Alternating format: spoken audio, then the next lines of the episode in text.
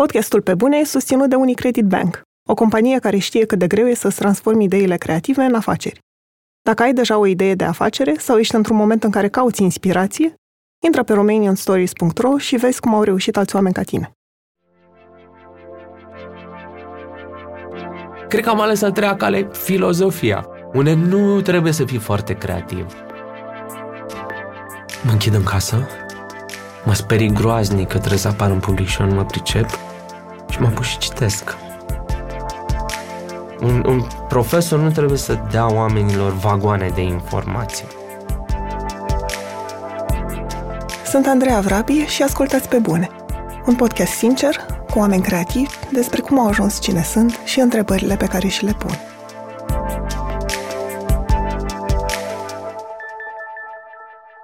Constantin Vică este lector la Facultatea de Filozofie, cercetător al Centrului de Cercetare în Etică Aplicată la Universitatea din București și omul la care apelăm toți atunci când avem nevoie ca cineva să ne explice care e treaba cu noile tehnologii.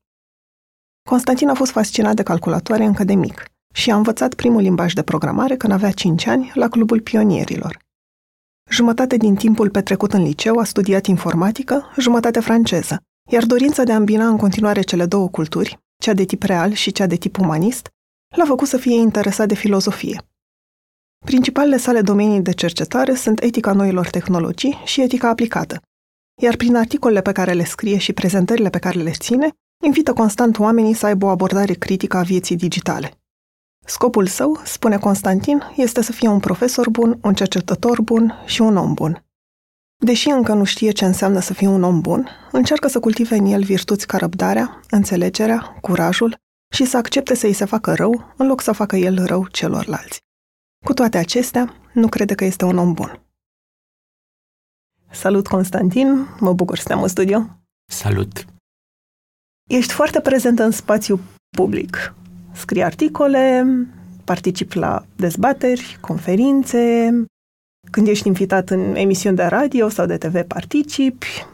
De unde dorința unui profesor și cercetător de a își transmite ideile unui public mai larg? În primul rând, cred că e vorba de vanitate. Sunt foarte vanitos. Probabil sunt și foarte orgolios și de aceea prefer să fiu prezent în loc să îi văd pe alții sau pe altele prezente. Da, asta să zicem că este autocritica pe care mi-o, mi-o exercit. Cred că da, e de datoria cercetătorilor, de datoria profesorilor să fie și în spațiu public, într-o anumită măsură. Probabil eu exagerez. Dar, cu toate acestea, încerc totuși să nu mă duc acolo unde n-am nimic de spus sau unde sunt chemat decorativ sau sunt chemat pentru că, nu știu, cântă frumos, știe să cânte la toate mesele și mă duc în genere și scriu atunci când cred că am o minimă cunoaștere sau aș avea ceva de împărtășit sau măcar ceva de provocat, dar poate că ar trebui să o las mai moale, ai dreptate. Nu, n-am spus asta, doar te întrebam de ce faci tu asta. Da, de asta fac. Fac uh, poate datorie e mult spus, dar o fac și din plăcere. Adică nu, nu, nu mă chinui, nu, nu simt că e vreun capăt de lume, dar ar trebui poate să mă concentrez și poate să nu știu, să-mi produc proprie, propriile media mai devreme sau mai târziu. Da, îmi place, îmi place. Ține de societatea spectacolului în care ne aflăm. Sunt unul dintre nenorociții care contribuie la ea. Îți amintești când a fost prima dată când ai vorbit în public, dacă ai avut emoții? Că nu par genul care să aibă trac. Uh, acum nu mai am, dar na, probabil cum ni se întâmplă tuturor, la început suntem un sloi de gheață. Suntem foarte speriați de faptul că vine acel public și ne mănâncă, ne bate, ne judecă Asta e în prima parte. Și cu timpul îți dai seama că, la urmă, ăsta e jocul vieții. Nu e nimic special. Nu știu când am fost prima dată. De fapt, știu când am fost prima dată pe scenă, dar nu ca să vorbesc în public. Cred că aveam șase sau șapte ani și am jucat la sala sindicatelor din Ploiești. Am jucat într-un spectacol, Scufița Roșie, în travesti, eu am fost Scufița Roșie. Vorbesc serios. și atunci a trebuit să dau niște replici pe scenă. Când am vorbit, uh, cum să zic, în, uh, în nume propriu, nu când uh, am jucat personaje, dar și a vorbit în nume propriu, tot un fel de joacă a unui personaj, Cred că a fost un pic mai târziu, nu știu, poate în perioada liceului, poate un pic mai devreme pe la festivaluri de literatură. Nu, dar cred, cred că în perioada liceului făceam probabil tot felul de întâlniri, așa zise, conferințe, ne scălâmbăiam pe scenă, făceam și teatru, făceam toate prostiile din lume să mai treacă timpul tranziției în anii 90. E curios pentru că și mie, și eu am fost pe scenă când eram mică, în diverse spectacole, la fel în liceu, când trebuia să vorbesc, nu aveam nicio problemă, pentru că nu aveam ideea asta că oamenii m-ar putea judeca, că spectatorii m-ar judeca în vreun fel sau că și-au format o părere despre mine. Și mi se pare cu cât avansez mai mult în vârstă, cu atât parcă mie mi este mai teamă să vorbesc în public. Am putea să ne facem o comunitate, că și mie, cu fiecare an care trece, mi-e tot mai teamă. De ce? Probabil începem să ne responsabilizăm, ne dăm seama de forța cuvintelor, nu neapărat că sunt ale noastre, dacă într-un anume context, într-o anume situație ar putea să producă mai mult decât estimăm, decât așteptăm. Uh, un alt motiv pentru care tot așa încep mai cu frică să, să răspund, să apar în public, ține și de faptul că, bun, n-am o vârstă înaintată, dar îmbătrânesc. Și îmi dau seama că nu mai sunt la fel de, de atent, nu mai sunt la fel de prezent uneori. Poate uneori se întâmplă să lucrez din pilot, pe pilot automat, cum s-ar spune, și mă uit la cei mai tineri care nu caută să fie autentici, sunt autentici. Și încep să am bănuieli, încep să am bănuieli despre mine însumi. Nu cumva mi-am construit așa, am picat în propria capcană, am construit un personaj. De ce să spun eu lucrurile astea? Sunt atâția oameni întotdeauna mai bine pregătiți decât mine și da, încep să, să fiu mai, nu neapărat retras, dar să poate să mă autocenzurez mai mult, să mă gândesc de două ori înainte și când spun ceva și când accept ceva, să prefer și chiar prefer să nu fiu singur, să fiu într-o dezbatere, într-o discuție, două, trei, cinci persoane, e, cred că mult mai sănătos așa și pentru noi, cei care discutăm, și pentru public, pentru că publicul va, va putea alege. Așa, arta vrăjelii e o artă pe care o dețin destul de mulți și poți să o aplici în multe situații, dar nu ăsta e scopul. Adică nu ăsta e scopul pentru cineva care vrea mai degrabă să propună idei. Nu vreau nici puterea, nu vreau nici să-i, uh, să fiu fermecător, nu vreau nici să conving oamenii, nu sunt militant, nu sunt activist. În aceste situații publice, în viața mea privată îmi permit să fiu militant, activist, să ies la proteste, să fac scandal, să comentez, dar cred că ar trebui să mă responsabilizez și mai mult. Până în momentul tăcerii, la urma urmei, despre multe lucruri, cred că mai bine se tace decât se vorbește, dar eu n-am învățat încă această artă a tăcerii. Promit că în 2-3 ani va fi învățată și nimeni nu va mai ști nimic despre mine. Când ți se propune să vorbești despre un subiect care te interesează, dar pe care nu l-ai studiat în profunzime, de exemplu, corectitudinea politică, despre care ai vorbit la rezidența Scena Nouă acum câteva săptămâni. Cum procedezi? Mă închid în casă, mă sperii groaznic că trebuie să apar în public și eu nu mă pricep și mă apuc și citesc. Citesc iar versi uscate, citesc în toate direcțiile. Bun, chiar și în cazul acesta legat de corectitudinea politică, da, nu am cercetat profesionist în acea direcție, nu am publicat articole, n-am fost la conferințe de profil, dar asta nu înseamnă că de-a lungul anilor n-am avut diverse dezbateri, n-am întâlnit diverse texte și nu am purtat această dezbatere cu studenții mei sau cu alți cunoscuți, cu prietenii mei sau chiar în tot felul de alte contexte informale. Mai mult urmăresc, urmăresc spațiul public și mă, mă sperie, chiar de la un punct încolo, cum uh, anumite concepții devin așa niște etichete și niște măciuci care se aruncă de la un, dintr-o parte într-alta spectrului.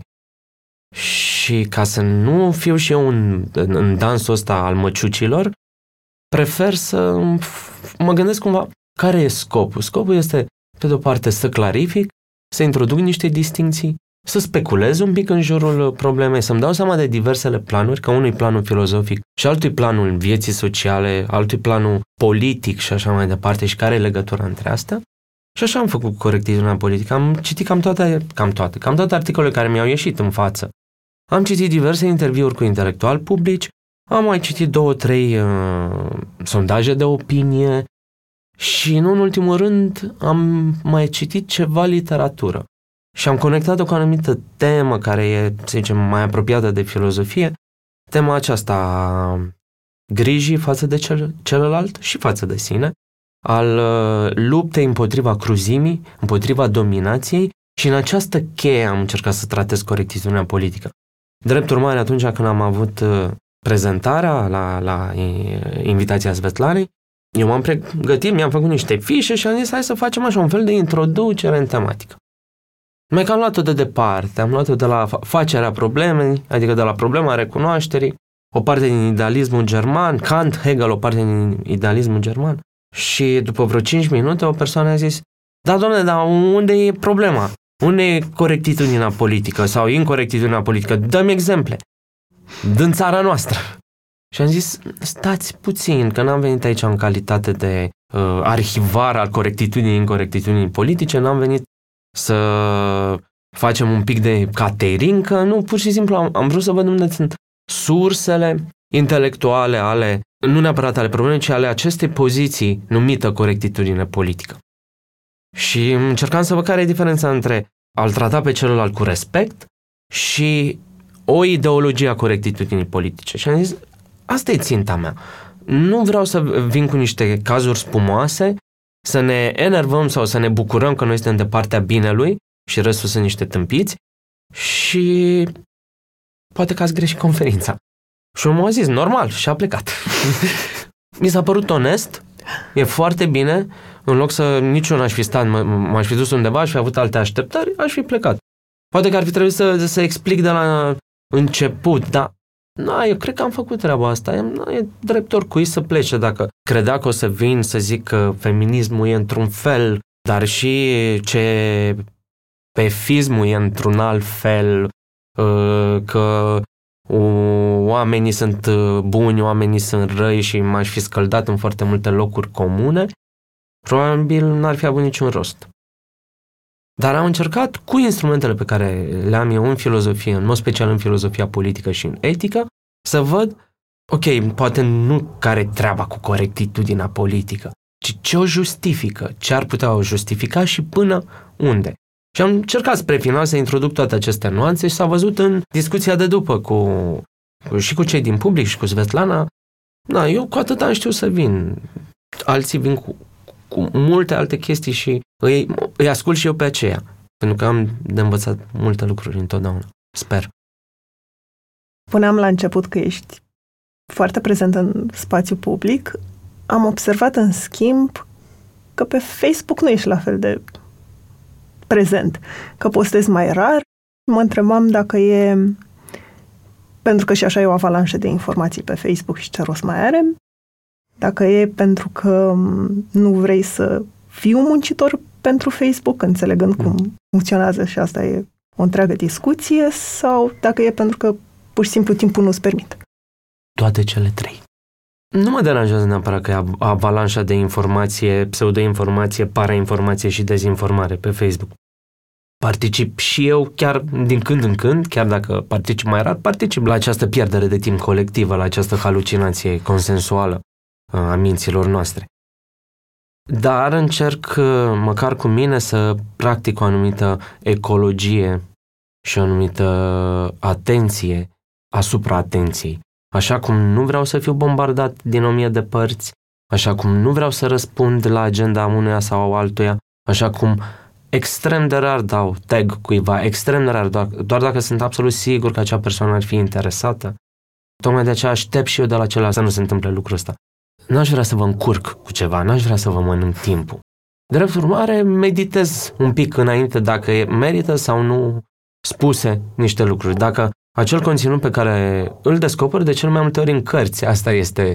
Uh, dar cred că mi-a rămas încă de la facerea Facebook-ului. Eu cred că accentul ar trebui să fie pe book, pe carte, pe codex, pe faptul că se pun împreună filele unor existențe. Și cumva cred că cea mai mare parte din activitatea mea se reduce la a transfera din cărți prăfuite vechi conținuturi în lumea asta minunată, lumea nouă digitală, care nu e deloc nouă și nu e nici minunată, și fac acest transfer. Și am văzut că ăsta prinde. De ce? Pentru că oamenii în momentul ăla își dau seama de istoricitatea lor. Și îmi place reacția asta când cineva zice, wow, la 1800, mm, mai erau și alții care gândeau aici. Sau, la un dat, nu mai știu, cred că am asta cu câțiva ani, găsisem foarte multe inscripții din Pompei, din uh, orașul care a stat uh, na, sub lavă atâția, atâția ani. Și s-au conservat foarte bine. Și l-am pus acolo și am zis, domne, ăsta era Facebook, Imperiul Roman, cu 2000 de ani. Wow, incredibil, nu se poate. Cum? Mm, media nu începe cu noi. Societatea informațională nu începe cu noi. Nu. Noi suntem într-una dintre societățile informaționale. Bun, au fost perioade în care societatea informațională era așa aproape în colaps, dar de vreo 500 de ani trăim în, într-o accelerare a societății informaționale. Iar antichitatea a fost fabuloasă în, în perioada antichității. Dintr-o parte a Europei, într-o parte a Asiei, au circulat idei, au circulat bunuri, au circulat zeități. Nu putem să ne facem că noi am inventat lumea. E plăcut protocronismul ăsta, dar e o capcană. Nu, nu cu noi începe lumea. Și ăsta ar fi al noilea motiv. Adică, dacă mi se pare că e o capcană pe acest Facebook sau una dintre capcane, este această continuă exhibare. Orice gând mai trăznit ți-a venit, sau aproape orice gând ți-a venit, el trebuie imediat spus. E important să spui lucrurile să nu le lasă treacă, dar Facebook-ul nu e un preot. Nu trebuie să ne confesăm chiar tot timpul. Al treilea motiv e exact cel pe care l-ai spus și tu. Pe Facebook muncim pentru un suveran invizibil, adică invizibil nou, dar el e acolo, este chiar rețeaua și cei care dețin rețeaua. Noi aducem, cum ar, suntem în situația sclavului, ar spune Hegel, celui stăpânit, și pur și simplu transformăm natura, adică biții, dacă vrei, chestia de bază fundamentală a acestei lumi, în lucruri. Imagini, postări, like-uri, gifuri, ce, ce vrem, toate tipurile de conținut. Munca aceasta e o muncă plăcută nouă, e o muncă invizibilă, de fapt, noi nu o percepem ca fiind ceva chinuitor. Și da, nu vreau să, să-l servesc pe acest suveran cu mai mult decât am eu nevoie. Pentru mine Facebook-ul nu e nimic altceva decât o cale să spun niște lucruri, să primesc niște lucruri, să propun, să provoc, dar aș vrea tare mult să nu mă porcăiesc, să nu mă porcăi cu, cu oamenii online și evit pe cât se poate să intru în aceste total infertile, total imbecile certuri online. Certuri care aprovizionează acest leviatan cu tot ceea ce el vrea și pe noi ne lasă mai săraci, mai rupți unii cu alții, mai puțin încrezători și în noi și în ceilalți și de fapt cu mult, mult mai puțină cunoaștere asimilată. În oceanul ăsta de informație, de fapt, valoarea sau moneda cea mai puternică este atenția. Este atenția, este răbdare, este liniște. Fix ceea ce Facebook vrea să mănânce. Podcastul Pe Bune e susținut de Unicredit Bank, banca minților creative. Acum 10 ani, Unicredit Bank a început să sprijine comunitatea creativă românească. Astăzi, continuă să ajute și inspire oamenii care vor să înceapă sau să consolideze o afacere creativă, de la studiouri de design de interior la cafenele artizanale. Intră pe romanianstories.ro și descoperă lecțiile de viață ale antreprenorilor români. Povestește-mi puțin despre copilărie. Știu că mama ta era profesoară de informatică, ea ți-a transmis interesul pentru noile tehnologii, într-un fel? Da, da. Dar nu s-a chinuit mult. Cumva am fost convins, mi-aduc aminte și acum aveam patru ani, trei, patru ani. Când a început ea să fie profesoară la Palatul Pionierilor, era singurul loc până în 1990 unde se făcea informatică în țara asta. În fiecare oraș, în București, existau aceste palate ale pionierilor. Și când am văzut HC-urile prima dată și când am văzut ce poți face pe un HC, în acel moment am fost convins că viața nu are cum să fie altfel, că eu toată viața o să trăiesc cu niște computere și că aceste computere mi-am dat seama destul de repede că ele nu să rămână așa. Când lucrurile se vor schimba destul de rapid. Așa cum și eu cresc și computerele astea o să crească. Da, m-am apropiat de aceste computere ca de niște prieteni. Și nu numai eu, și prietenii mei din generația mea și uh, contemporanii mei erau și ei la fel de vrăjiți. Dar eram vrăjiți cumva diferit de felul în care sunt vrăjiți copiii și adolescenții astăzi. Era tot uh, vrăjală. Uh, tot o lume vrăjită, o lume extraordinară. Dar cumva de la început știam că tu trebuie să-l programezi să facă. Dacă nu-l programezi, tu oricum trebuie să stai cu ochii pe el. Cer o anumită disciplină, eu am pierdut în momentul în care n-am mai programat, n-am mai trebuit să mai fac asta, pentru că în timpul liceului m-am mutat din informatică în uh, limbă și literatură franceză. Așa, mi s-a părut mie că dacă nu sari un secol în față și unul înapoi, nu, viața n-are sens. Și așa că m-am, m-am sărit din 21 înapoi în secolele 19-18 și uh, atunci am pierdut disciplina asta. Cei drept nici nu mi-a plăcut foarte mult. Nu sunt creativ ca, ca om al, uh, al scrierii de programe. Ba, sunt chiar uh, slab. Sunt slab. Nu sunt creativ nici ca scriitor în franceză și atunci cred că am ales să treia cale filozofia, unde nu trebuie să fii foarte creativ. Poți fi, dar poate să fie și o capcană foarte mare. Să, te, uh, să devii captiv propriului vocabular, jargon, limbajului tău, ce e mișto în, în programare. Nu prea mai poți să o faci singur, e muncă de echipă. Și în al doilea rând, tot încerci până iese, oricât de creativ ai fi, te readuce ceva cu picioarele pe pământ, gliciu. Spuneai mai devreme că pentru tine filosofia a fost intersecția dintre cele două lumi, domenii, real și uman. Dar spunem cum a apărut interesul pentru filosofie și cum ai decis să dai admitere la filosofie? Interesul pentru filozofie s-a născut, cred că undeva prin clasa 7-8, aveam 13-14 ani, când am citit Nietzsche. Atunci a scăzut și interesul pentru religie și a crescut brusc cel pentru filozofie. L-am citit pe Nietzsche cu poftă, cu... Mi-am dat seama cât de mișto este să spargi idoli, cât de tare este să intri în propriul tău dans al gândirii. Dacă se poate și cu ceilalți pe lângă tine, cu atât mai bine. Și de atunci am început să citesc filozofie. N-am citit profesionist, n-am citit cu atenție. Am citit tot cei drept foarte apropiat de literatură. Și în clasa după bacalaureat, eram deja admis la litere, comunicare, na, fiind uh, olimpic, mi-a plăcut să stau mult pe acasă, să nu mă duc la școală și asta era cea mai bună cale.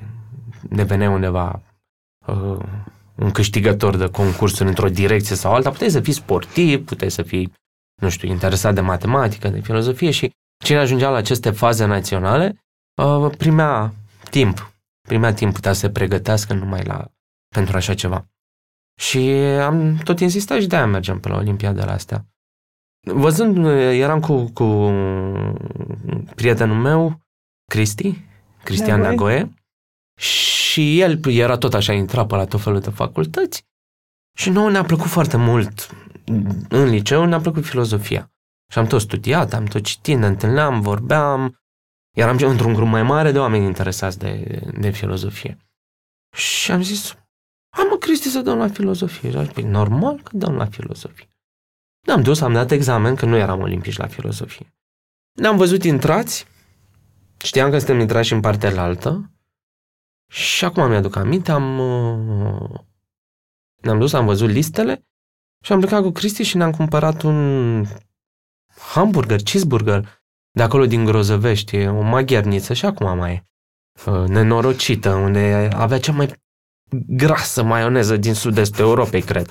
Și erau așa necați cheeseburgerii aia în maioneza aia.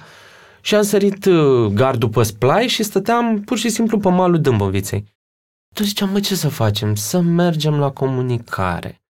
Să facem litere.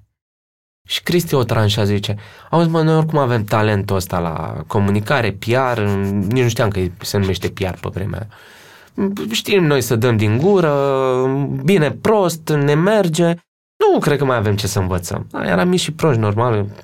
Științele comunicării sunt niște științe, e ceva complicat și acolo. Cu literatura știm, ne place să scriem, uite, mergem la cenaclu, deci nu avem nevoie nici de litere. Dar acolo unde cu adevărat ar fi ceva ce ne-ar provoca și ar trebui să și învățăm, să ne disciplinăm, să fim atenți și avem nevoie unul de altul, apoi locul ăla e facultatea de filozofie. Și în momentul ăla, mândri pe decizia luată, am aruncat la coșul de gunoi uh, tona aia de maioneză pe care aveam, care încă nu ajunsese pe noi, era o parte care era pe noi, o parte a fost aruncată la coș și ne-am dus valvârtej la facultățile ălălalte, ne-am scos dosarele, am confirmat locul la filozofie și am zis, băi, cred că am luat decizia vieții noastre.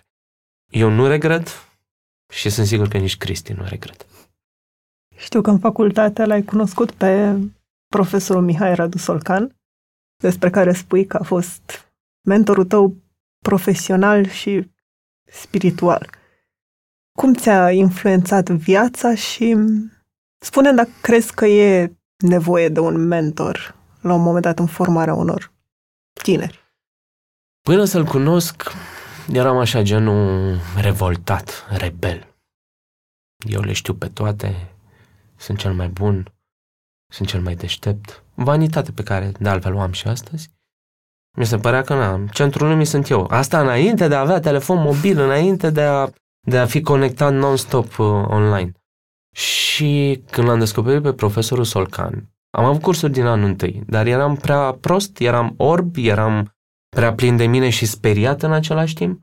Pentru că în anul întâi ce am încercat și chiar și în anul al doilea, am încercat să, să mă dezvăț de a mai fi Constantin uh, cel din uh, liceu, cel cu literatura, cu reviste, cu uh, vorbe multe fără sens și am trecut așa printr-un proces de dezvățare, de purificare e mult spus, de reorientare. Și deja pot spune că prin anul al doilea ieșisem de, de sub uh, uh, umbra unei false personalități. Dar cu adevărat am fost trezit din somnul dogmatic și din uh, modul meu oarecum uh, dualist de a vedea lumea. Partea care ține de spirit, umanioarele și partea asta care ține de știință și tehnologie în sens tare. Și eu credeam că trebuie găsită o a treia cale între și filozofia e cumva individual ea a treia cale. Dar am fost trezit din somnul ăsta dogmatic și mi-am dat seama că întâlnirea între acele poziții care, na, era, acea, din ceea ce compunea acea dualitate și filozofie, este ceea ce îmi doresc. Și asta n-ar fi fost posibil fără Radu Solcan. Acum îi zic așa, dar eu niciodată n-am putut să-i zic cât a trăit pe nume, că nu poți să zici maestrului tău. E, chiar dacă el zice și te îndeamnă, nu, n-aș fi putut. Pentru mine o să rămână profesorul, acel profesor care e, e orizontul deocamdată de nedepășit al vieții mele. Aș vrea să fiu un astfel de profesor. Nu sunt, sunt foarte departe de ceea ce era el. În primul rând pentru că el era o persoană extrem de deschisă, o persoană care cunoștea aproape tot chiar de două ori, fără vreodată a, a avea ceva care ține de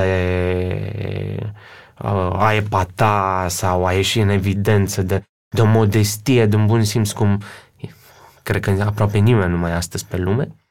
Un om foarte retras în felul lui, dar absolut prezent tot timpul și alături de, de studenți, lăsa deoparte cariera sa și cărțile sale pentru studenți, lăsa deoparte uh, interesele sale și avea foarte multe interese. În primul rând era poliglot și învăța continuu limbi străine. Spre finalul vieții asta a învățat chineză. Și știa că o să moară și a învățat chineză. Când mi-am dat seama ce profesor minunat este, din acel moment nu cred că am lipsit pe la vreun curs sau foarte rar. Mai mult, marele, ceea ce a fost fabulos este că n-am fost singur în această descoperire, toată generația mea. Era, acum folosesc sintagma lui uh, Noica despre Eminescu, dar el a fost omul de plin al culturii române. Nu-l știm pentru că nu e, n-a fost vizibil public, pentru că și-a asumat din 1990, de la început, acest low profile. Asta a dorit, a, a lăsat deoparte agitația vieții publice, dar și recunoașterea pentru a avea mai mult timp de studiu, pentru a avea mai mult timp pentru studenții săi.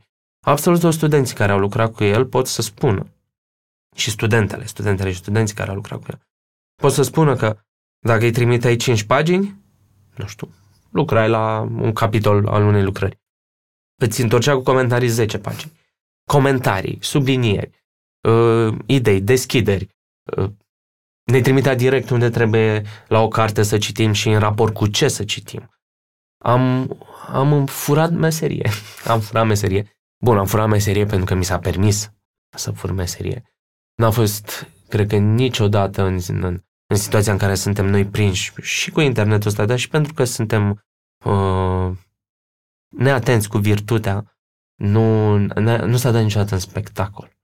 Nu a vrut niciodată să, să fie admirat pentru ceva. În jurnalul uh, lui, el a ținut un jurnal în anii 80, după care în ultimii 8 ani, 9 ani de viață. În uh, jurnalul său, în ultimele zile, uh, spune un lucru. El a murit în, spre finalul unui semestru. Și nota o chestie de asta care e impresionantă. Cea, simt că o să mor, cred că o să mor curând, mai am de făcut nu știu ce și n-aș vrea să încurc pe cineva. Nu știu câți dintre noi au puterea asta ca pe patul morții să se gândească în primul rând la ceilalți. Și nu din... De ce? Pentru că nu, nu era un credincios. Și toate acestea a fost dotat cu o, o atitudine morală și cu un caracter moral cum nu cred că o să, o să mai vedem vreodată sau foarte, foarte rar. Cumva el ți-a transmis și dorința de a preda? Da. Da, mi-a transmis această dorință. Recunosc că aici n-am fost singurul. Uh, am am început să mă gândesc cu, cu interes la a, a, a fi profesor. De fapt, nu a, a fi profesor, a lucra cu oameni tineri. Uh, când l-am văzut pe, pe colegul meu de astăzi, pe Laurențiu Gheorghe, pe Lali, când mi-a fost mie uh, profesor, i-am fost student. Și câtă pasiune avea și are în continuare, că este cel mai pasional profesor de filozofie și pasionat din România acum. Atunci am zis, eu vreau să fiu ca Lali. și pe aia când am înțeles mai multe și despre Radu Solcan, am zis, eu vreau să fiu ca Radu Solcan. De la Mihai Radu Solcan, cred că învăț în continuare cum trebuie construit un curs. Cum trebuie construit în asemenea fel încât să și fixezi o serie de cunoștințe, să și deschizi orizonturi, să și clarifici, să și dai ghes, să dai chef, să dai pasiune. Nu știu ce nu m-am învățat. și cred că singurul mod în care pot întoarce asta este să fiu măcar un pic din cât a fost el. Măcar puțin din cât a fost el. La pe bune ați ascultat de la jurnaliști și scriitori până la ilustratori și artiști, povestind despre cum lucrează și întrebările pe care și le pun în munca lor. Poveștile sunt diferite, dar dacă există un numitor comun pentru toți acești oameni, acesta e dedicarea pentru ceea ce fac și dorința de a fi productiv toată viața lor. Dacă îți dorești să lucrezi alături de un astfel de om, apelează la Best Jobs. Best Jobs e diferit de alte opțiuni de recrutare pentru că plătești doar dacă ai rezultate, adică oameni calificați pentru jobul tău. Dacă nu-ți plac aplicanții, nu plătești. În plus, Best Jobs folosește un algoritm pentru a asigura cel mai bun matching dintre candidați și joburi și te ajută și cu promovarea anunțului în social media. Publică azi un anunț gratuit și pregătește-ți deja întrebările pentru interviu.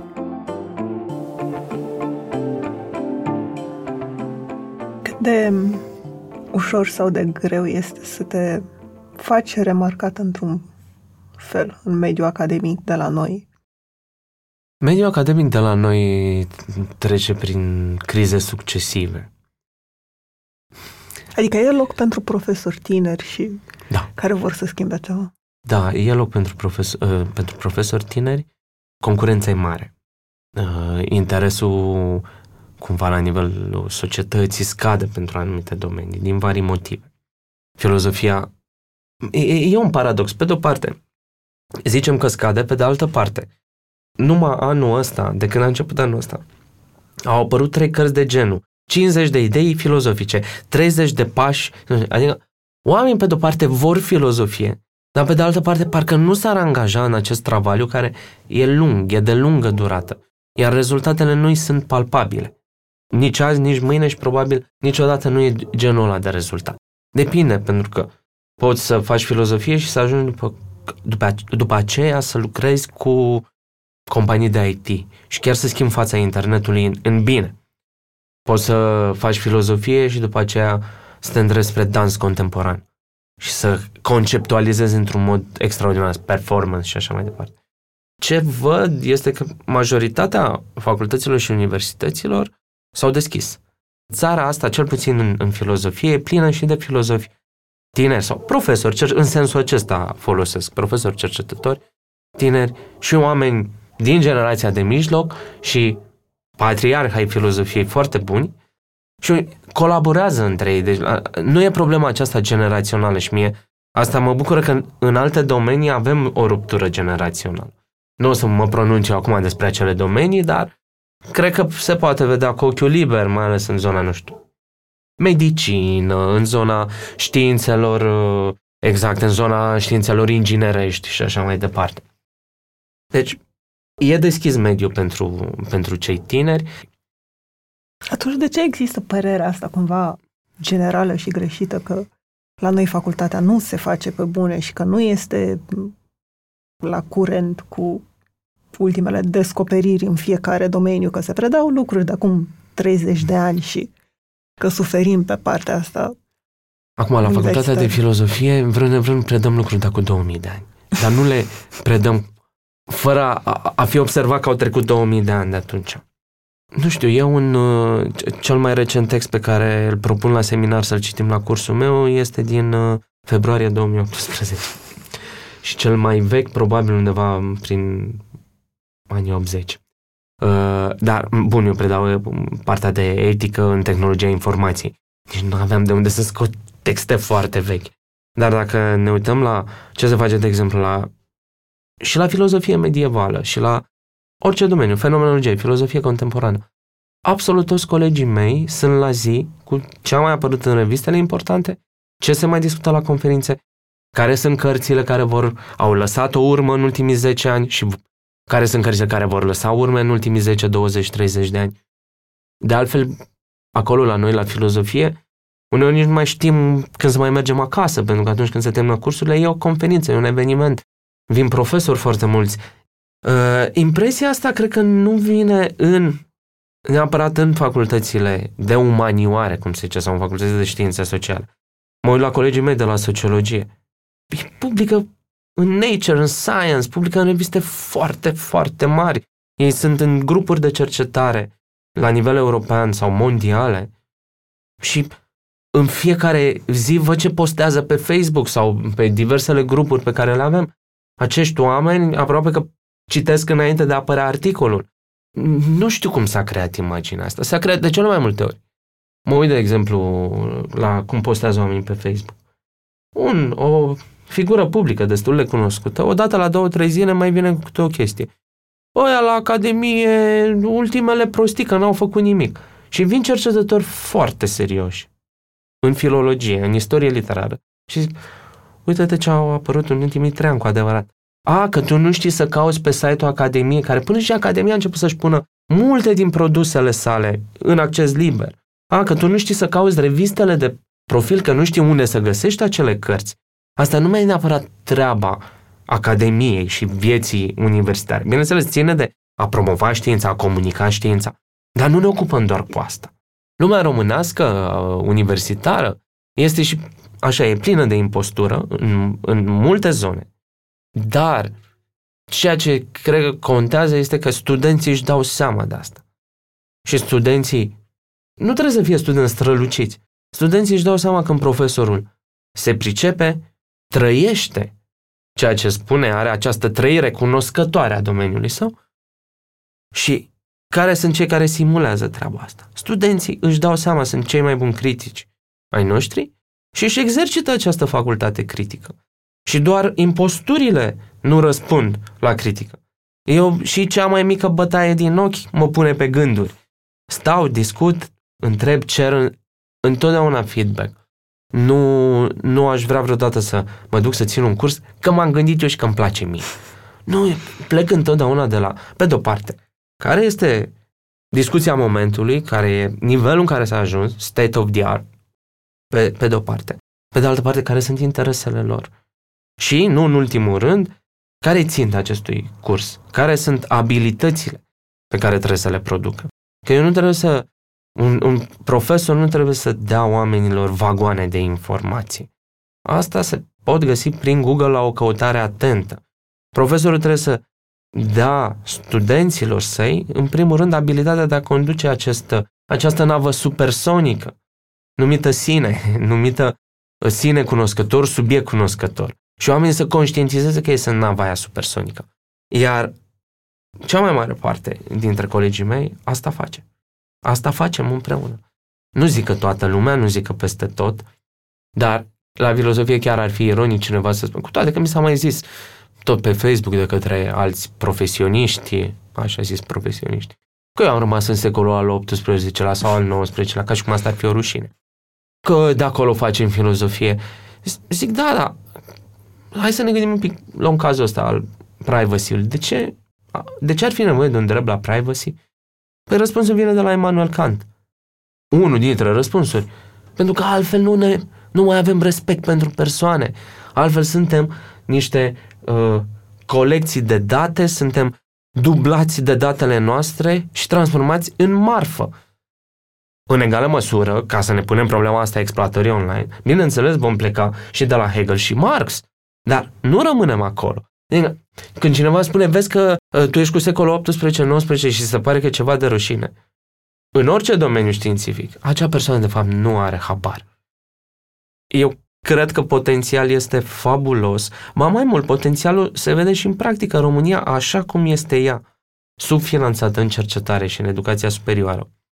Pe de-o parte, produce niște vârfuri care ajung după aceea să fie profesor în universități străine sau să lucreze în companii sau în, în uh, ceea ce se numește societate civilă la nivel global, în tot ce înseamnă organizații internaționale. Și pe de altă parte, în situația în care ne aflăm, totuși România este undeva în jurul poziției 20 la cercetare în lume. Cu toate că e pe finanțare poziția 50. Ce spune asta? Asta spune că niște oameni vin cu bani de acasă, își rup uh, de la gură, nu interesează că trăiesc uh, la limita supraviețuirii financiare și studiază și merg și publică și fac toate lucrurile astea. Cunosc în tot felul de domenii oameni care fac excelență. Sunt la un nivel echivalent cu, cu colegii și partenerii noștri din Europa Occidentală, din Asia, din Statele Unite ale Americii. Nu zic că avem toate abilitățile sau toate resursele, dar a, astăzi, mai mult ca niciodată, cercetarea românească este conectată. Există interese puternice să fie deconectată. Fondurile cercetării să fie și ale învățământului superior, nu? Să fie controlate de anumite găști, unde, da, impostura e, e de vază, e vizibilă, este ceea ce contează, de fapt. Dar și reacțiunea e puternică. Adică nu cred că multă vreme vor mai fi astfel de oameni în Ministerul Educației. Nu cred că în fruntea universităților va mai, vor mai exista astfel de, de făcături academice. E o, o reacție înăuntru. Nu o să se mai accepte multă vreme că merge oricum. Lucrurile nu se întâmplă de la sine, lupta e dură, e între noi, dar deja lucrurile încep să fie știute. Adică cam știi cine e farsor și cine nu.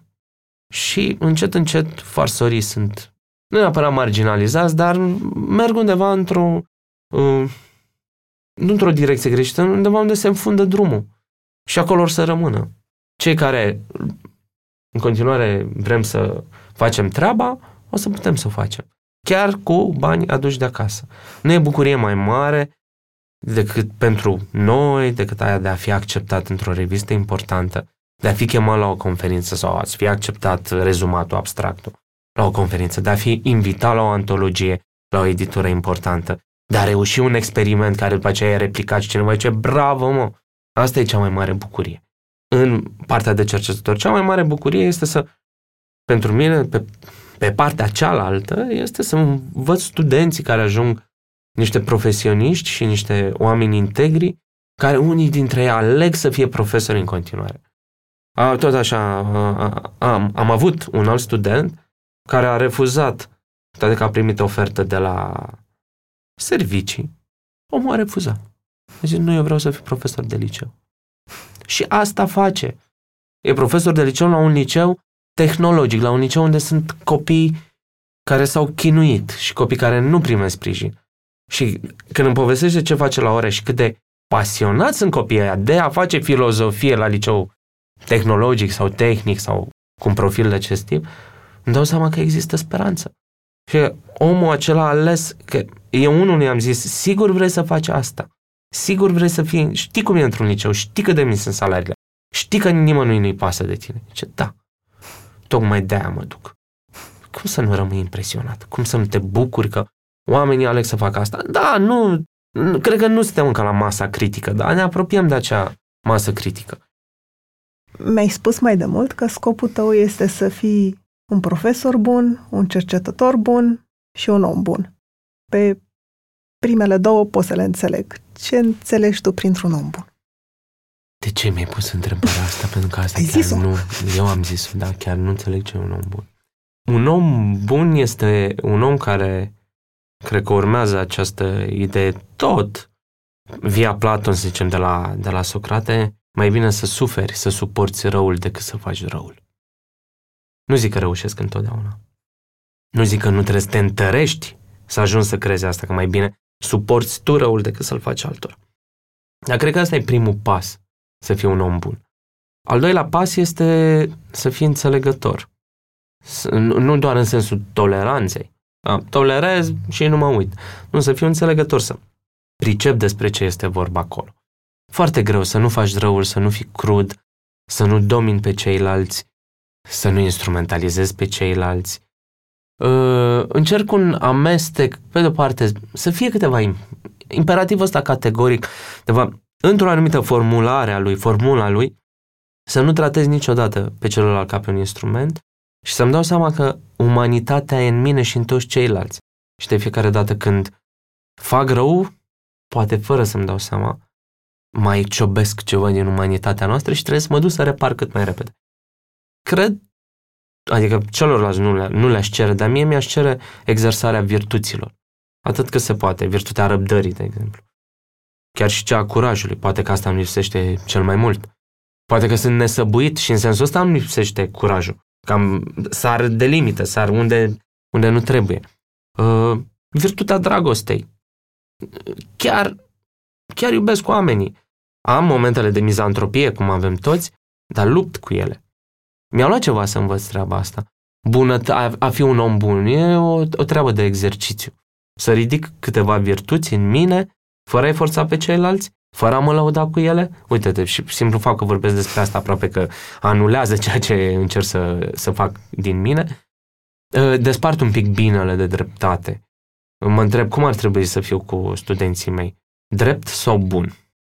Greu. Uh, Ar fi bine ambele, dar uneori bunătatea exclude dreptatea, iar dreptatea s-ar putea să, să, să o poți face de pe, de pe o poziție de... și trebuie să o faci de pe o poziție de imparțialitate.